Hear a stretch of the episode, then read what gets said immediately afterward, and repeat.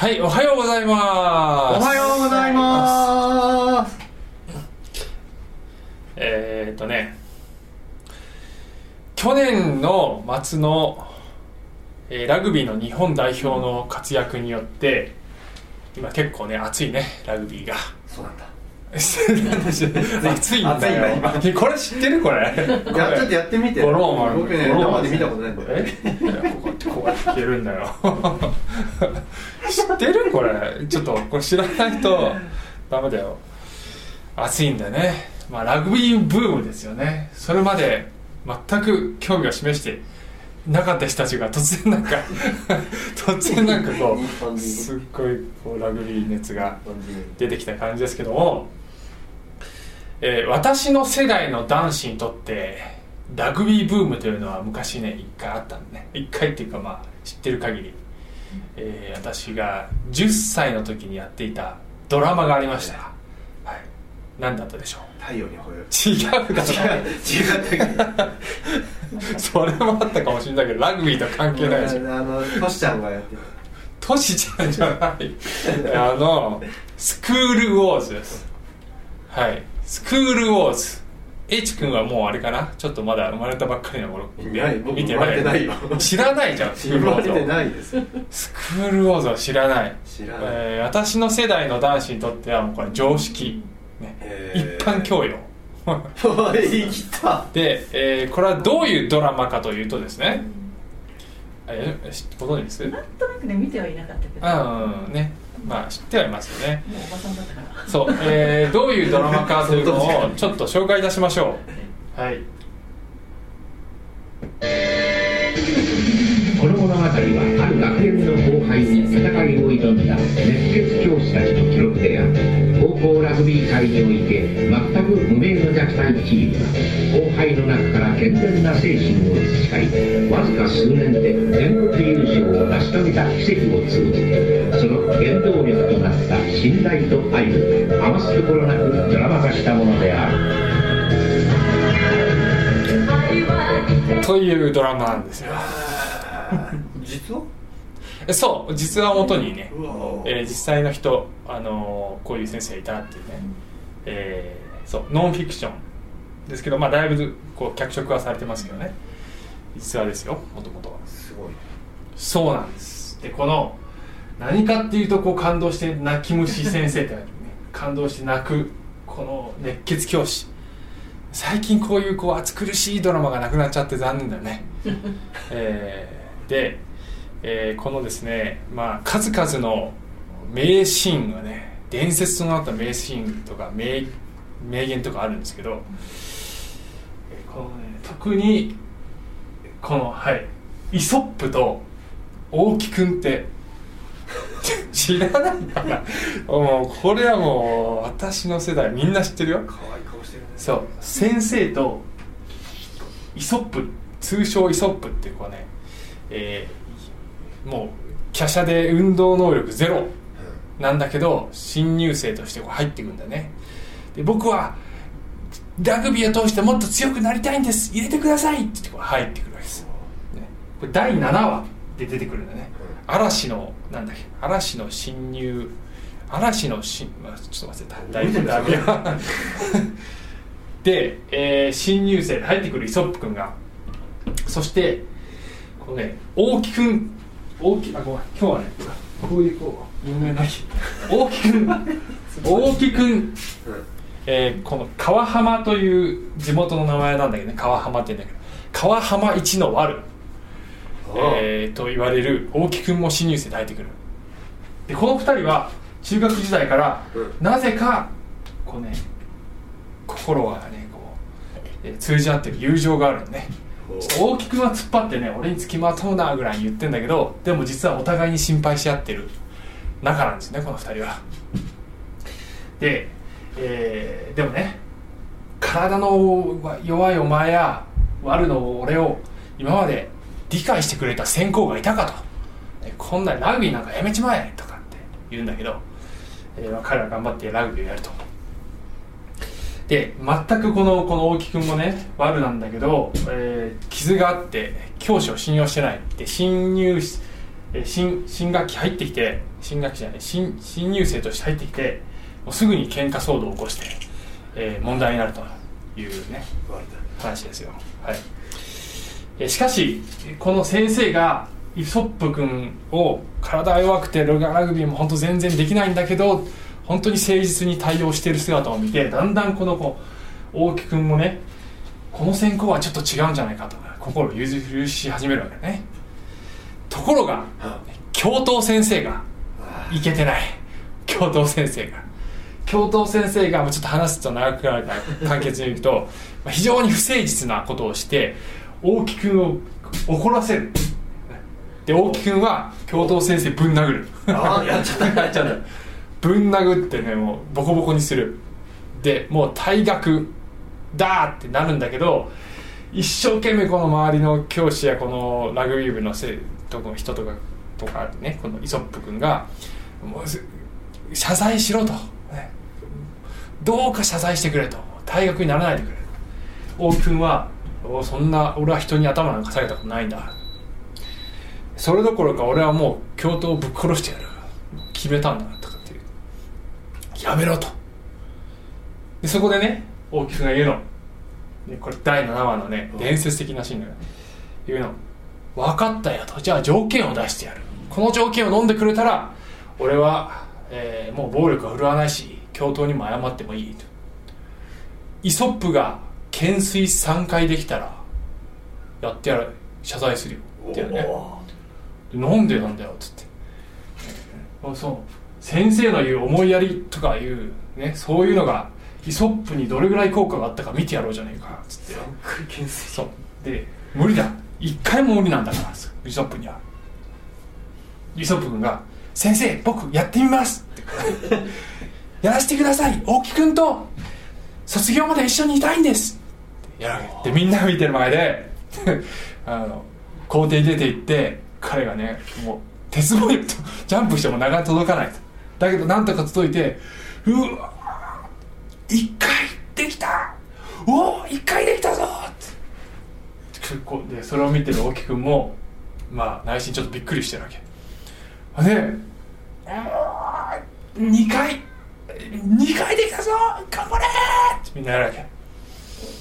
で3回目だダメだ落ちそうになると。でそこでこうナレーションが入ってね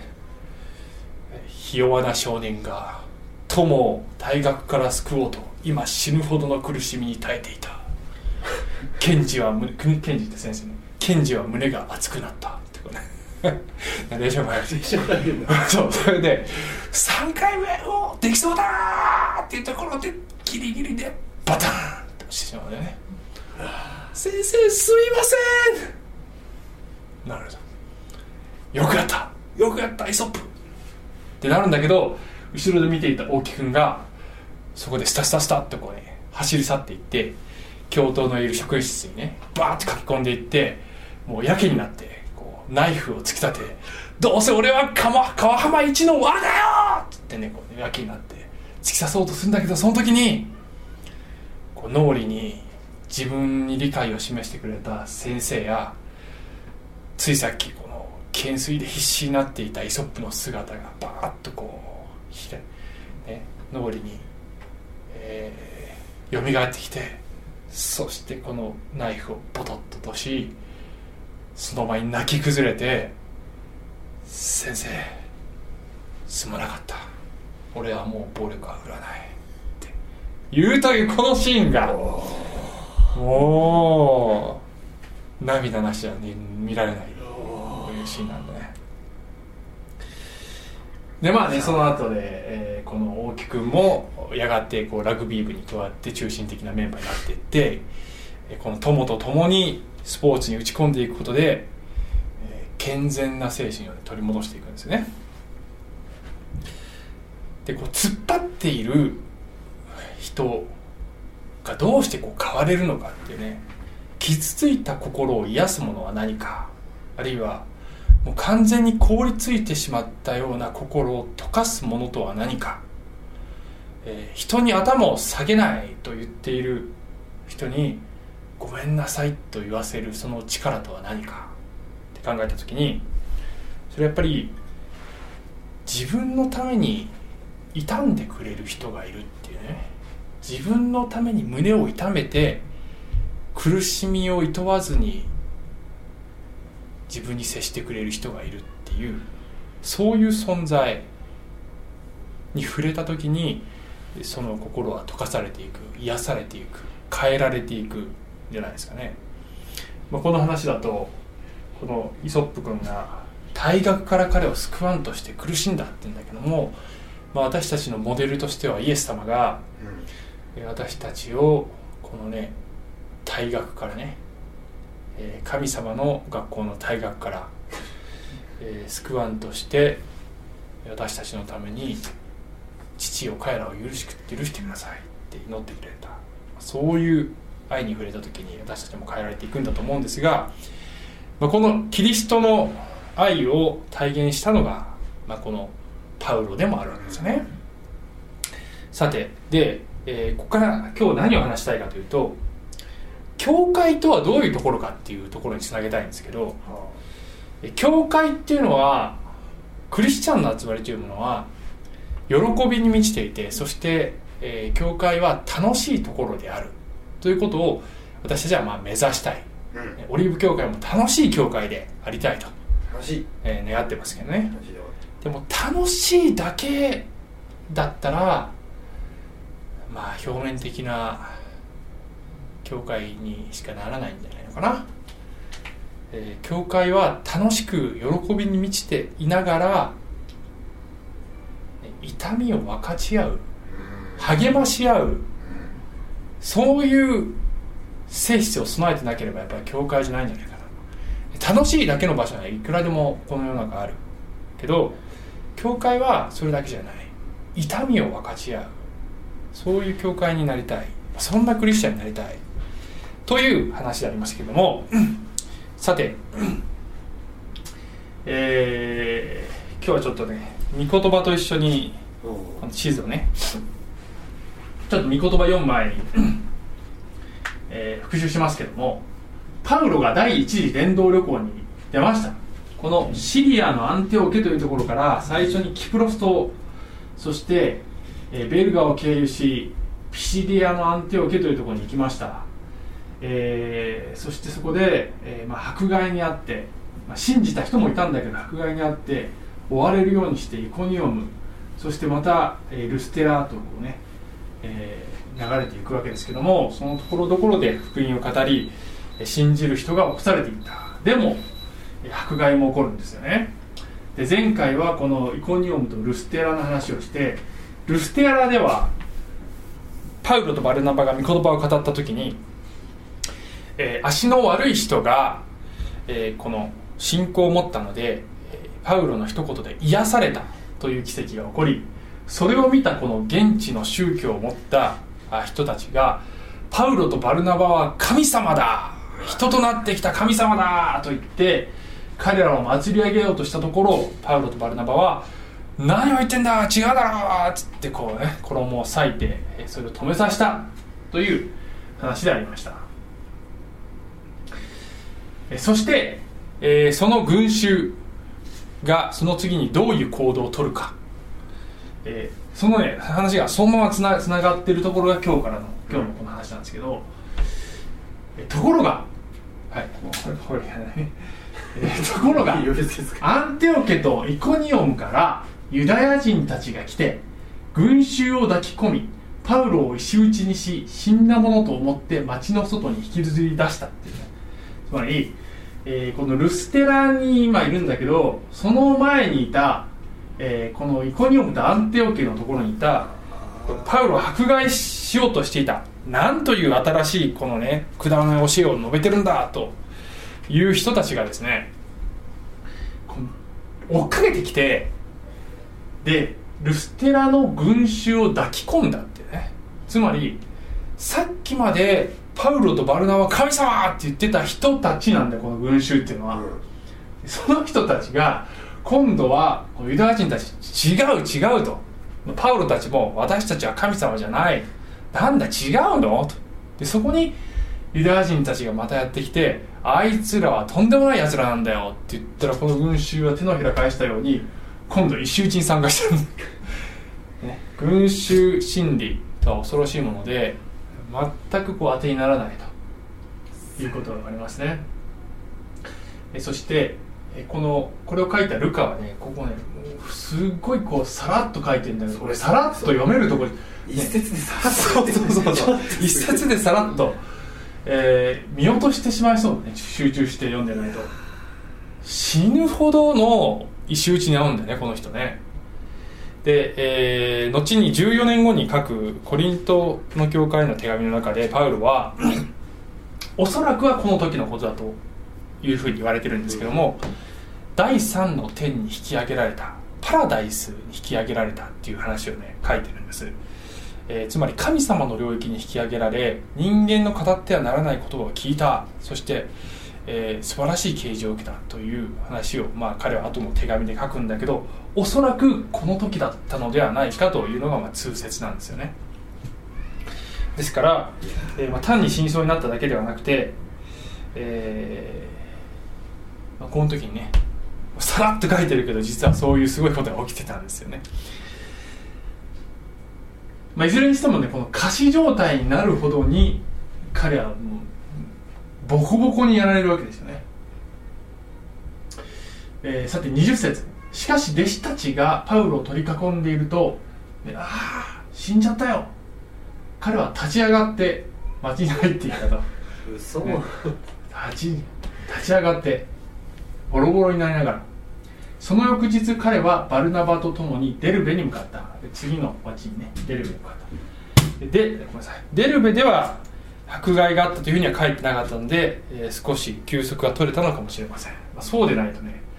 まあこの状態から回復できないでしょう、えーでデルベでもしかしたら少し回復できたのかもしれませんね。でこんな目にあったのでまあ普通だったらばデルベから来たらデルベまで来たらまあ今回頑張った。アンティオケに帰ろう。シリアのアンティアケもともと使わされてた教会家に帰ろうって思うんじゃないですか？思う思ってたらここにこう線ができてるはずなんだけどここに線がないと。ね。えーデルベからアンティオケにもとりあえずもう今回はもう十分やったわ俺。俺十分やった、ね、周りの人だってもうそう思ってくれると。こんなひどい目にあって。それで、ね、ちょっと帰って休息しよう。って思うでしょ普通は。ところがここには線がない。彼はどうしたかというと21節、えー彼らはその町で福音をまあ相変わらず福音を述べ伝えるね。多くの人を弟子としてからルステラとイコニオムとアンテオケとに引き返して弟子たちの心を強めこの信仰にしっかりとどまるように進め私たちが神の国に入るには多くの苦しみを経なければならないと言った。要するに今まで来た町をそのまま引き返してそれで最後アンテオケに戻っていくという経路をあえてたどるわけであります、えー自分を石打ちにしたような人たちがこう待ち構えているところ散々迫害を受けたところをあえて通ってね帰っていくというこの人の精神力がどうなってんだっていうぐらいのものすごい強靭な精神力なんですがこれは彼の人間の力ではないんですね。これは彼のうちにおられる精霊の力であると思いますね。そうせずにはいられない。なぜか。というとえー、はげなんていうかえっとね。えー、そう。弟子たちの心を強めこの信仰にしっかりとどまるようにね進めたっていうわけですよ。自分がこの信仰を持っていてこんなに今迫害に遭ってるということは私の話を聞いて信じたこの新しいクリスチャンたちもこの標的になっている可能性がある、ね、おそらくはそうだったんだと思いますね。彼らも迫害に遭ってるかこれから会うかもしれない。その中でこのせっかくイエス様を信じたのにもうこんな辛いクリスチャンもうやめたいってまあ思うかもしれないですよ。でそれを思うと彼らを励ましに戻らずにはいられないという彼の気持ちがそこにあったんじゃ。ないでしょうね。私たちが神の国に入るには多くの苦しみを経なければならないというのはこれはえー勘違いしてはならないのは神の国に入るための条件として苦しみを通らねばならないということではありません、えー神の国には神様の恵みによってタダで入れていただけるのでありますが、えーこの天国に行くまでにはクリスチャンであるがゆえに苦しむということもあるでしょう。そういうところを通って最終的にはでも必ず天国に行くことができるんだけど天国に行くまでにはそういうところもあるでしょう。そういう局面もあるでしょう。ということであります。でこのねおそらくボコボコになってその傷跡が残っている状態で彼らの前に出てこんな目にあったよと、えー迫害あるよ。あるよ。だけど信仰にとどまってくださいというふうに言うわけですよ。そして23節。また彼らのために教会ごとに長老たちを選び断食をして祈って後彼らをその信じていた主に委ねたと、まあ、長老たちを選んだというのはこれはつまり教会を、えー組織化したということであります。つまり教会というのは群れとして、えー立ってなければ非常に弱いということですね。でもちろん、まあ、さっきの大きくみたいなねこう一匹狼のクリスチャンというのも、まあ世の中にいると思いますね。教会には行かないと、うん。まあ、教会ももういろんな問題あるところだから、えーもう行っても辛いということで、えーその気持ちはもう本当にね、えー、分かります。分かりますよ。で、えー行くことによって余計なんか霊的には気持ちが下がるっていうようなことももしかしたらあるかもしれないですね教会によっては、えーなので、えー絶対に、えーまあ、そ教会に行ってないクリスチャンは本当に行けないよってこう裁く気持ちにはなれないですよ私はね。そういうことがポイントではない。もういろんな事情があって教会には行けないという方もまあいらっしゃるでしょう。でこうやってこうメッセージをインターネットで配信しているのも、まあ、一つにはそういう方が、えー自宅でもメッセージを聞けるようにということがまあ一つの目的でもあります。ので、えーいろんな事情があると思います。が、えーしかしながらやはりクリスチャンはできることならば他のクリスチャンと交わりを持つ。そして励まし合う。信仰にとどまるように励まし合うように作られてる。私たちは羊だ。羊っていうのは、ね、群れで行動するようになってる。そして、えーまあ、群れを導いてくれるリーダーがいるというそういう弱い存在なんだと。まあ弱い存在というかねあのそれだけこの信仰に踏みとどまるということを阻止しようとする力というものは働くんですよと。でこの時代特に迫害がもう大変だったわけですけど、まあ、私たち日本に住んでてこんな迫害には合わない。石打ちになったことは多分皆さんないと思うまだ。けどやはりですねこの日本においても私たちの信仰を苗えさせるようなそういう力というのはさまざまな形で働いている。で実際福音を述べ伝えてもなかなかね分かってもらえない、えー教会に誘っても来てくれない、えーね、多くの人がクリスチャンを迫害しないけどでも、えーまあ、あえてそれを信じようとはしないという中で私たちがこれが本当に救いなんだと信じ続けるというのはこれは本当に大変ですよ、ね、大変です。日本でもやっぱり大変です。形は違うけどその中で励まし合うことが必要なんじゃないですか、えーガラテヤ人あのすみません。ガラテヤ人への手紙というのはですねこのですねルステラ・デルベ・イカニアムってこの地域ガラテアなんですこれ。で、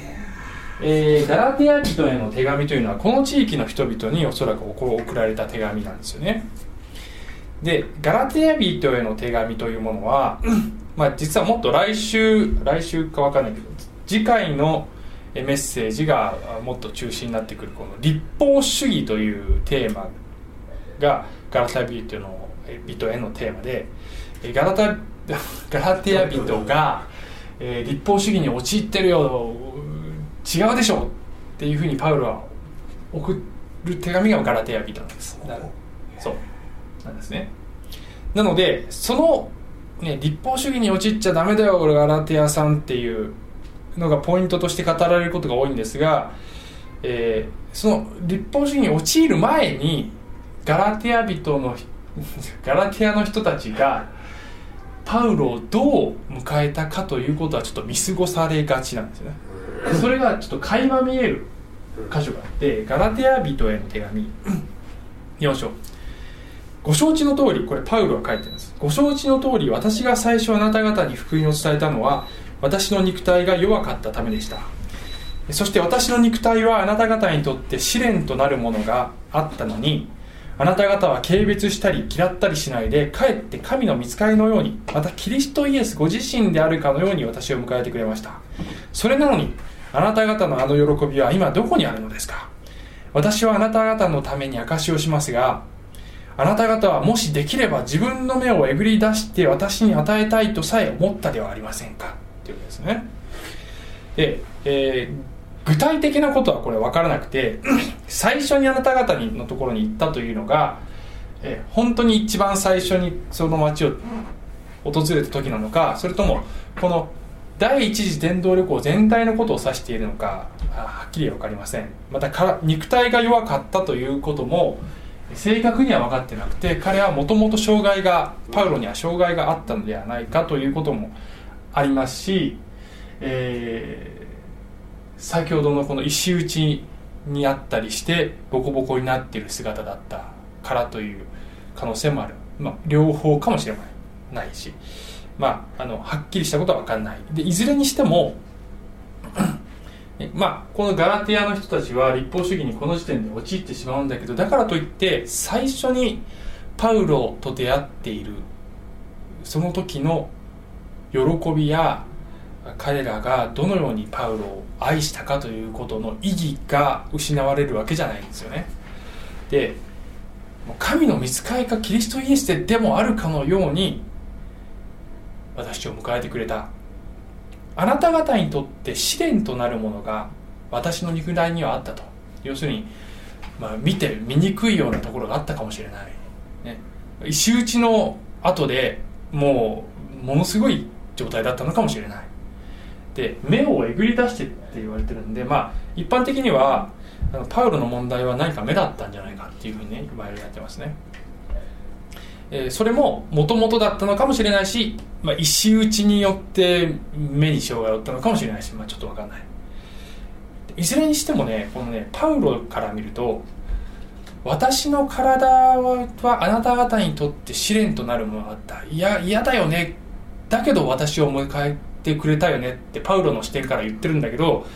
これもしかしたら逆なんじゃないかと私は思っていてこれはガラテヤ人にのねガラティアの人 ガラティアの人たちから見るとこんな姿なのにこんな弱さを負ってるのにこんな目に遭ってるのに私たちのことを覚えてくれて私たちを愛してくれて私たちに福音を伝えてくれてしかも石打ちの刑になった後でも私たちのために戻ってきてくれたよこの人。っていうことに猛烈に感動したんじゃないかなっていうふうに私は今回ね想像したんですよね。その感動が私たちのことを覚えてくれてる。私たちが迫害に遭うんじゃないかって私たちの痛みを自分の痛みとしてくれている。自分も大変なのに私たちのことを痛んでくれている。このパウロ。この人の情熱愛。それに感動せずにはいられなかったのではないか、えー、彼らを励ますためにパウロはね戻っていきました、えー、他の、ね、聖書の箇所コリント人ではパウロはこういうふうに言ってますね。というのも私は神の熱心を持って熱心これはねコリントの教会ですけど熱心にあなた方のことを思っているからです。これは神の熱心なんだと。私の肉のこの情熱じゃない。神様が持っておれる情熱が私に宿っていてあなた方への愛を与えてるんだっていうわけですね。そして、えー少し先でまたパウロはこういうふうにも言ってる。あなた誰かが弱くて私が弱くないということがあるでしょうか。誰かがつまずいていて私の心が激しく痛まないでおられましょうかえーラグビーでは、ね、こういう言葉、えーよくラグビーのスローガンとしてねこのスクールウォーズでも有名になったんですけど「One for all, all for one」一人はみんなのためみんなは一人のためっていうスローガンがあるんですよね。でこれはもともとラグビーの言葉ではなくて「えー三重視」っていう小説がまあ1800年代にあったんですがそこから来てるんですねもともとは。でこれは、えー一人一人がこのチームのためにあるんだと。チームの勝利のために一人一人がいるんだと。だけど全員が一人をサポートするために存在してるんだっていうね。こういうチームワークのあり方について私たちに教えてくれている、まあ、素晴らしい言葉だと思いますけど、え聖書でもこういうコンセプトが見られると思いますね。聖書ではクリスチャン一人一人がこれキリストの体の部分なんだ。一人一人が器官なんだよ。このねクリスチャンはみんなキリストの体という一つの一つの体を皆で作ってるんだ。そして、えー誰一人として別の人はいらないなんて言うことができないんだよ。とパウロは言った後でもし一つの部分が苦しめば全ての部分が共に苦しみもつもし一つの部分が尊ばれれば全ての部分が共に喜ぶのです。あなた方はキリストの体であって一人一人は各機関なのです。というふうに言ってますよね。みんなが一人の人の重荷をみんなで思うっていうことができるようなそういう群れなんだよあなた方は。えーまあ、個人的なことになりますけども教会できてね、えーもうちょっとしたら3年になりますけど早いね。早いけど長いというか、まあ、3年間でもいろいろありましたよ。で、えーまあ、率直に正直申し上げて常に楽しいばっかりじゃなかったですね。まあ苦しいこともありましたよね。開拓伝道っていうのはね。でパウロでさえ、まあ、その書簡の中で誰々から私は励ましを受けたとかどうか私のために祈ってくださいって言ってるようにパウロでさえまあ他の働き人から励ましや祈りが必要だったよくらいですから、まあ、私なんぞのレベルだと だとやっぱねあのうわあちょっとなかなか思うようにいかないってね苦しいなって思うことありますよ正直。えこれがまあまだ3年 ,3 年じゃないかと。30年経って苦しい時もありました。って言うとちょっと重みもあるかもしれないですけど。まだ3年で何弱みが書いてんだって感じかもしれないですけど。3年でも苦しいことやっぱありますよね。まあ初めだし。やったことないことを手探りでやってるわけだから。まあその中でまああの塩沢さんというね、えーサポーター共に労するリーダーたちが与えられたことが共に励まし合っていけるそして祈り合っていける、えー仲間が与えられたことは本当に恵みでありました。ありがとう また、えーこの教会の他の皆さんからいろんな方から励ましを受けてねなんとか今あ3年もう少ししたら3年を迎えようとしてる。それから時々ここにメッセージ来てくださるウッド先生も本当にサポートね、えーしてくれてますね。祈ってくれてるし、えー思い出すのは私が一時本当にこう落ち込んでなかなかこう立ち直れない時がねまあ実はあったんですよね、えーでもうあのねなんか本当にこうこう疲れてしまったっていうたった3年しか経ってないもうそんな状態になった時あったんですよね。でウッド先生東京からわざわざそのために来てくれてね、えーまあ30年間伝道とか宣教とか牧会とかやってきた方ですからどんなアドバイスくれるかなと。何にもアドバイスくれない。僕が今どんなことで辛いのかって話すのをうんうんって聞いてくださいました聞いてるだけほとんどあとは、えー自分も昔開拓教会開拓をやってた時こんな辛いことがあったなあの時は辛かったわっていう話をしてくれたあとはほとんど聞いてるだけ本当に、ね、アドバイスとか全然くれなかったことを本当感謝してるアドバイス必要としない僕その時少なくともその時はね聖書にこう書いてあるじゃないかとかもっと祈りって頑張るんだよとかあの信仰そういう時の信仰でしょとかね。30年やってる人だからいくらでもアドバイスしようと思えばできたでしょきっと。何も言わない。で私も分かりなりにも牧師だから本当はどうあるべきかって頭頭で分かってるよそんなことね。だけどね気持ちがついていけないっていう弱さ、ね、これ人間の弱さですよ。その時にただ彼は寄り添ってくれてそして祈ってくれた。本当にねああしろこうしろって言わなかったことが本当感謝でした。分かってるそんなこと。でもできない。もしあの時にはね人はアドバイスが必要なこともあるでしょう。だから常にそうそれがベストかどうかわからないですよ。アドバイスを求めている人もいるかもしれない。だから慎重に判断しなきゃいけないですけどもいずれにしても私たちに必要なのは痛む人と寄り添うこと痛む人と共に祈ること痛む人と痛みを分かち合って重荷を一緒に負っていくということなんじゃないですかね。皆さんの周りにもそういう人がいるかもしれません。この教会の中じゃないかもしれない。別の教会かもしれないし、えー教会に行けてない人かもしれないし、えーそういう人がいるかもしれません。励ましを必要としている人傷んでる人痛みを誰かに分かってほしいと思っている人いるかもしれません。もしかしたら皆さんの一本の電話あるいは一本のメール、えーちょっとした一言そういう一言がその人が信仰にとどまり続けるための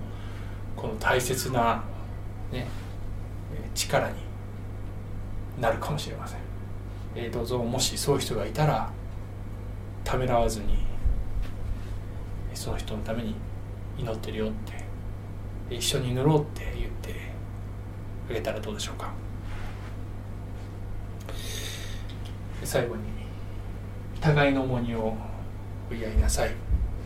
そのようにしてキリストの立法を全うしなさい。キリストの立法っていうのはまた次回説明するかもしれませんがこれモースの立法とは違う立法です。これは自由の立法と呼ばれている立法です。愛の立法であります。愛に基づいて行動するんだよ。そういう立法であります。そんな教会に、ね、なっていきたいなと思います。お祈りします。愛する天のお父様。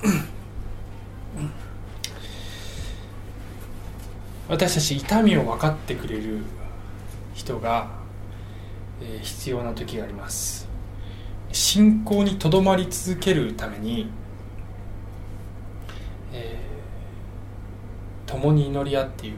そういう仲間が必要 なのではないでしょうか。神様どうぞこの教会この私たち一人一人が、えー兄弟姉妹にそのように接していくことができるようにまた自分自身が必要な時自分自身がその励ましが必要な時それを、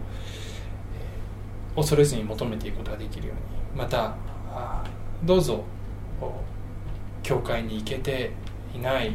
えー交わりを求めてるんだけどなかなかそういうところに行けないとか、えー難しさを覚えている方々が本当に、えーここなら大丈夫というそういう群れをそういう交わりを見つけていくことができるように。どうぞ助けてください。イエス様の名前によってお祈りします。アーメン。